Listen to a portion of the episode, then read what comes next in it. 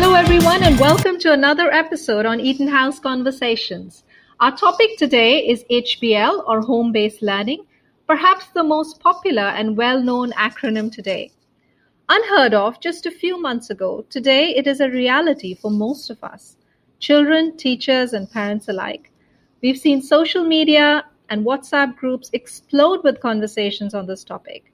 While we as a community continue to climb this very steep learning curve of HBL, we thought it would be opportune to hear from someone who wears the hat of a pedagogist and a parent on some myths surrounding HBL. We are therefore very happy to welcome to our podcast today Denise Teo, a pedagogue who joined Eden House in 2011. Denise has 16 years of experience in early childhood education. She's also a mum to two boys, age 8 and 3. Denise has been a teacher and a principal at Eden House and is now part of the pedagogy team that works or has worked very closely with all our schools to develop, implement, and support the Eden House HBL program. So, welcome, Denise, and thank you for joining us. Okay, Denise, so let's start with myth number one HBL is a stopgap solution. Do children really learn during HBL? What are your thoughts? Um, I can see why people see it as a stopgap solution. Uh, because of the pandemic, schools are forced to close, students are asked to stay home, and learning has to continue somehow. And I guess the only solution is at home. Um, I personally think that home based learning is not a stopgap solution uh, simply because learning is always happening at home with or without this pandemic. So generally, students learn many things apart from what's written in the textbooks. Uh, for very young children, simply living and experiencing life is learning.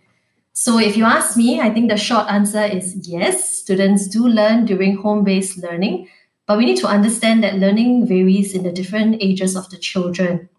Uh, at the same time, learning takes place at home uh, learning that takes place at home may take on a very different form compared to learning that takes place in school. Uh, I guess it's simply because the home and the school are vastly different in context. Um, and I think we also need to note that learning in the school environment has different implications for individual students. Uh, plainly speaking, how different children or different students bring back uh, learning in different ways from school. Uh, hence, home based learning is no different when you're in different homes uh, and a different context, different learning takes place. Uh, but one common factor in all that I have said is that learning is still taking place at home. Glad to hear that, Denise, that learning is indeed taking place and not just amongst young children, but children across different age groups. Um, so, uh, coming to myth number two, and you mentioned, uh, Denise, that um, learning happens differently in different contexts. Um, so a lot of that learning that's facilitated at home is uh, happening within um, the supervision or uh, under the supervision of parents. So myth number two: Are parents teachers during HBL? Um, as we know, parents are not trained to be teachers. So how can they support HBL alongside teachers? Um, I think during this season, I speak to a lot of parents, um, friends, and family with young ch- children or school uh, going age children, and many of them actually uh, share the same sentiments, which is everyone's asking me, "How do you teachers do it?" Um, uh, and and there is this newfound respect and appreciation for teachers all around the world, and I w- and I would like to take this opportunity to thank all the teachers who have just put in the blood, sweat, and tears to plan for le- meaningful learning experiences to take place at home for all our children. So thank you very much. Uh, we appreciate you. I, as a mom, appreciate you very, very much. Okay, so I think we need to start first uh, by understanding what teachers do all the time. Teachers interact with children all the time. Uh, they plan experiences for the children. They work with children daily, have conversations with, cho- with children, manage behaviors in the classrooms. Like they do a whole lot uh, of things uh, that parents are not used to, to, to doing at home. Uh, when teachers plan for learning experiences, uh, they are trained to be able to anticipate how experiences will go. So that includes the child who will eat Play Doh, uh, and as well as the other child who will glue their fingers t- together. But um, often, as parents, we expect the best scenario of learning plans that have been shared with us while we work with our chil- children. So, for example, a teacher gives this particular plan, we read the plan and we expect that everything will fall into place. Um, unfortunately, unless a parent spends a lot of time teaching and engaging their child, they may not be aware that there needs to be many contingencies in a given plan. So, uh, I, I think it's safe to say that parents will not be able to, a, to flawlessly execute a learning experience with absolutely no hiccups. Uh, but there are ways in which parents can support home based learning alongside te- teachers. And I have four. Uh, the first one would, would be uh, to be realistic. I think we need to acknowledge that in addition to home based learning, there is home based parenting and there's home based work. Uh, the three, in my opinion, and in the opinion of I think the general public, do not go very well together at the same time. So there are days that you will not be able to commit to home-based learning with your child, and that's okay. Um, I have spoken to many parents, and they have just done like uh, they have just managed this season in different ways. Uh, what I have done is I can shift the learning experience to different pockets of time in in the day, like in the evenings after you know our work commitments are over. Maybe uh, there is an hour or half an hour before dinner uh, so, so that i can work with my child or sometimes even over the weekend. So i think it's important to communicate this arrangement with your child's teacher if you know it is expected of parents to be submitting any evidence of learning online uh, so that you know we can prevent uh, miscom- miscommunication uh, to happen between uh, yourself as well as the teachers. Uh, the second thing would be I think it's important to be present with your child. Uh, the general rule of the thumb the younger, the more present you need to be. So, um, uh, I guess a word of caution would be put away your smart devices and really devote your time to your child so that you can truly focus on what your child is doing at that point of time. Um, number three, I think we need to be prepared. Uh, how can you be prepared for a successful home-based learning experience is really to refer to the learning experience schedule or plan beforehand. Uh, it will be helpful to prepare the resources that you need so that you can be ready to work with your child.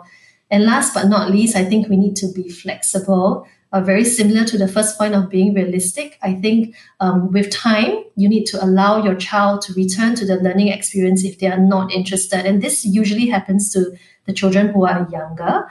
Um, at the same time, if you do not have a particular resource at home, you need to, to think of other ways or, or, or look for alternatives in the house. So, for example, what happened to uh, my child was I didn't have colored paper. I didn't prepare it beforehand, but I had white paper and paint at home. So instead of of uh, cracking my head and, and, and thinking about how I can get my hands on colored paper, I, I, I included a painting experience with my child, and we got our colored paper in the end.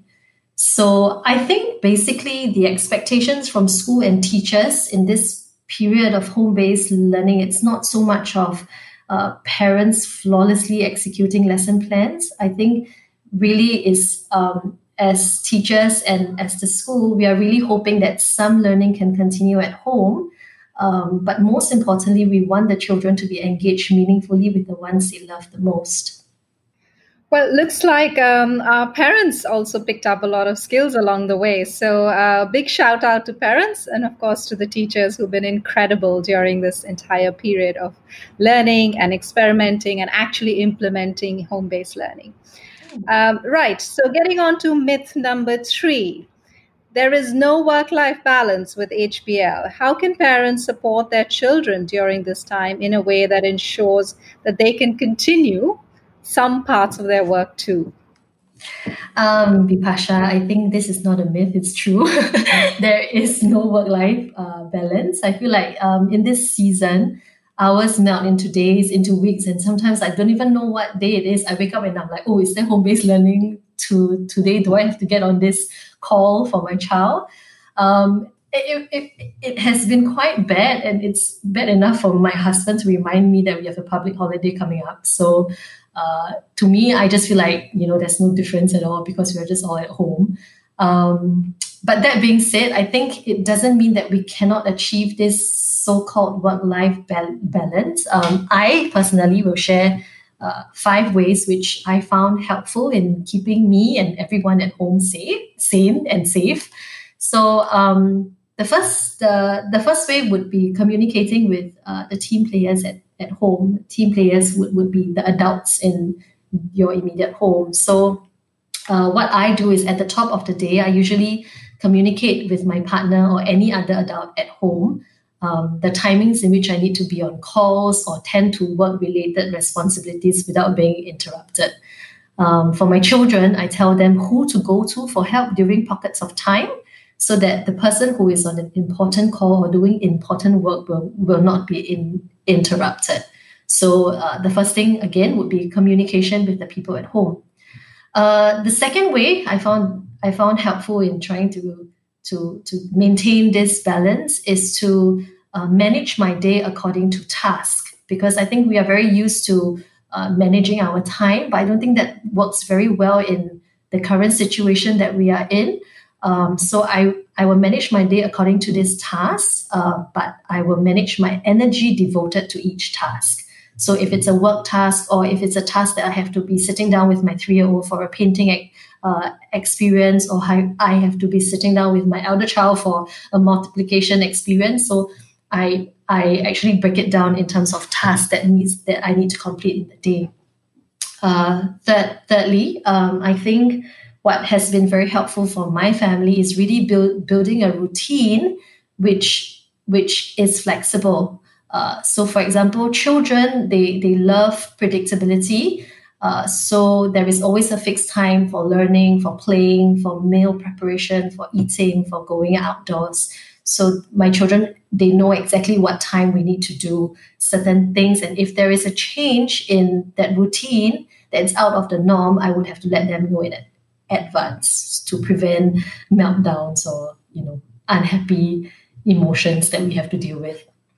Uh, fourthly, um, what I found that was very helpful was that if I feel like I have been constantly interrupted in the day, my work is being affected. So what I tend to do is I would devote an hour or an hour and a half uh, in the night after the children go to bed to finish up with my work.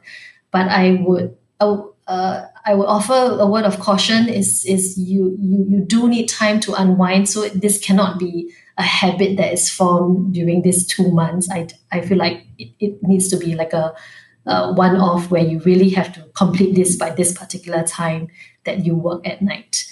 Um, last but but not least, I think uh, self care is very very important. Um, I was just speaking to my husband uh, the other day, and I just found I I just told him that you know I just feel feel like a lot of times um, my attention is being pulled into like five different uh, places in a day uh, and I don't have time for myself or I don't even have the physical space when my children are not clinging on my arm or on my leg or whispering something to me. Um, I just felt like I needed uh, space and time for myself. So um, I think it's important to set aside self care time, like whether when your child naps or eats. Um, so what I like to do is I like to do a quick stretch on the yoga mat, you know, I take a walk in that estate. I, I, I have a cup of tea. I will call a friend or, or my mom. Um, and I think things like that, that, that, you know, you remember that you are not just a parent or an employee in these times like, like, like, like that. It really helps me as a person. Yes, I think you touched on a very important point there self care. Uh, at the end of it, we all need to be sane. And what you just described as a regular day in your life seems like uh, there are two, there are tons of variables, and you're trying to manage all of them uh, the best way that you can. So, thank you for sharing. Um, there's also one question that I think is um, important for us to address today because, as we know, that a lot of schools are closed now. Uh, for the next couple of weeks before we go back to school on the 2nd of June, um, and HBL mm-hmm. has been paused. So, what would you recommend that parents do during this time, and um, what kind of learning outcomes uh, do you suggest parents or children should have? I think for ch- children, I think it's important for them to continue like a fixed routine. then they know exactly what is expected of of the day. I don't think learning home based learning from school. I mean, home based learning from school has been cut back, but I think that parents can do uh, their part to continue learning at home. So, for example, I have a primary school going child. Um, um, obviously, I don't have the resources that the teachers have uh, give have have given to him for the past month to engage him in that manner for another month. Uh, but I have um, decided to to get him to list down the things of the a list of things that he wants to do and he wants to learn. Uh, one of it was he wanted to learn more about uh, the history, the Egyptian history, uh, and he has this uh, fascination with mummies and and so so he has um, we have embarked on this like project together. So learning does take place. It's just not his uh, the content that is written in his textbook and something that he's used to uh, working with, but it's something that that I have I, I am consciously trying to to just keep him going and acquiring knowledge and new ideas and things like like that. For very young children, I think that it's important. Um, as I said earlier, I think it's important to keep the routine go, going. Um, you know, the times where they have meals, the times that they have naps, the times that they go for outdoor play. I think we just have to keep that uh, intact so, so, so that when they go back to school, it's not a huge transition.